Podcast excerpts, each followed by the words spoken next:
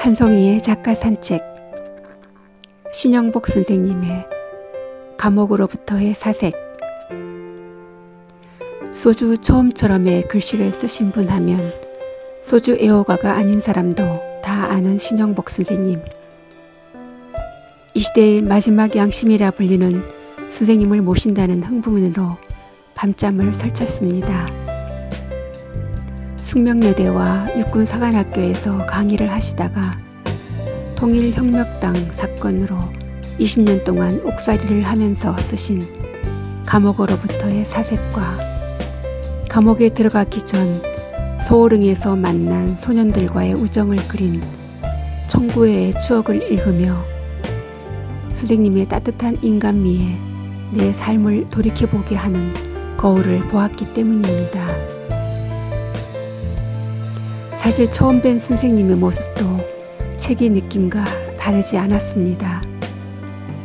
아담한 키와 백발 섞인 머리와 안경 너머로 빛나는 눈빛이 무척 편안하고 단아했습니다.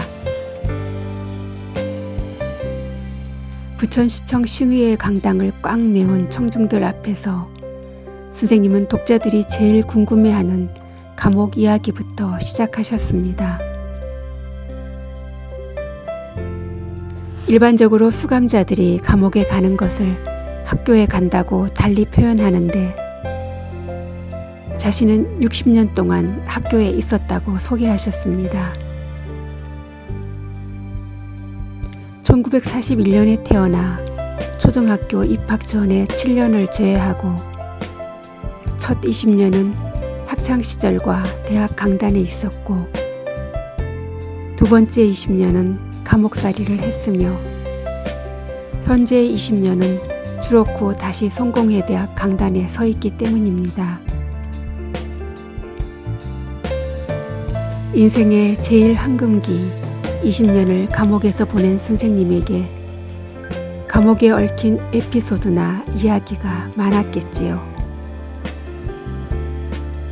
감옥 생활을 할 때에는 독서도 많은 제한을 받고 지필은 언강생심, 꿈도 꿀 수 없던 시절이라 자신이 부모님에게 보내는 엽서를 통하여 여러 이야기를 썼던 것이 감옥으로부터의 사색이란 저서의 밑거름이 되었답니다. 한 번은 직업이 목수인 사람이 감옥에 들어와 집을 그리는데 제일 먼저 주춧돌, 기둥, 지붕순으로 그리더랍니다. 보통 우리는 지붕 기둥순으로 그리는데 말이지요.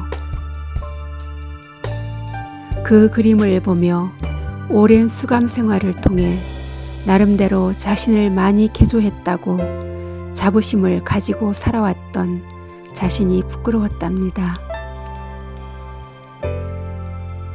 하나의 나무는 잎, 줄기 뿌리로 이루어지지만 우리 문학은 수목형이 아닌 넝쿨 식물처럼 땅으로 기어가다 뿌리를 내리는 숲으로 발전해 나가야 한다.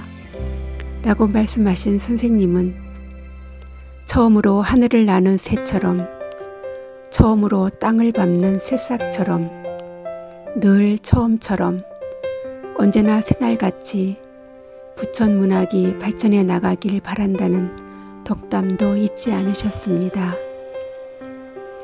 지금도 청구회의 추억을 읽을 때마다 고인이 되신 선생님을 떠올립니다.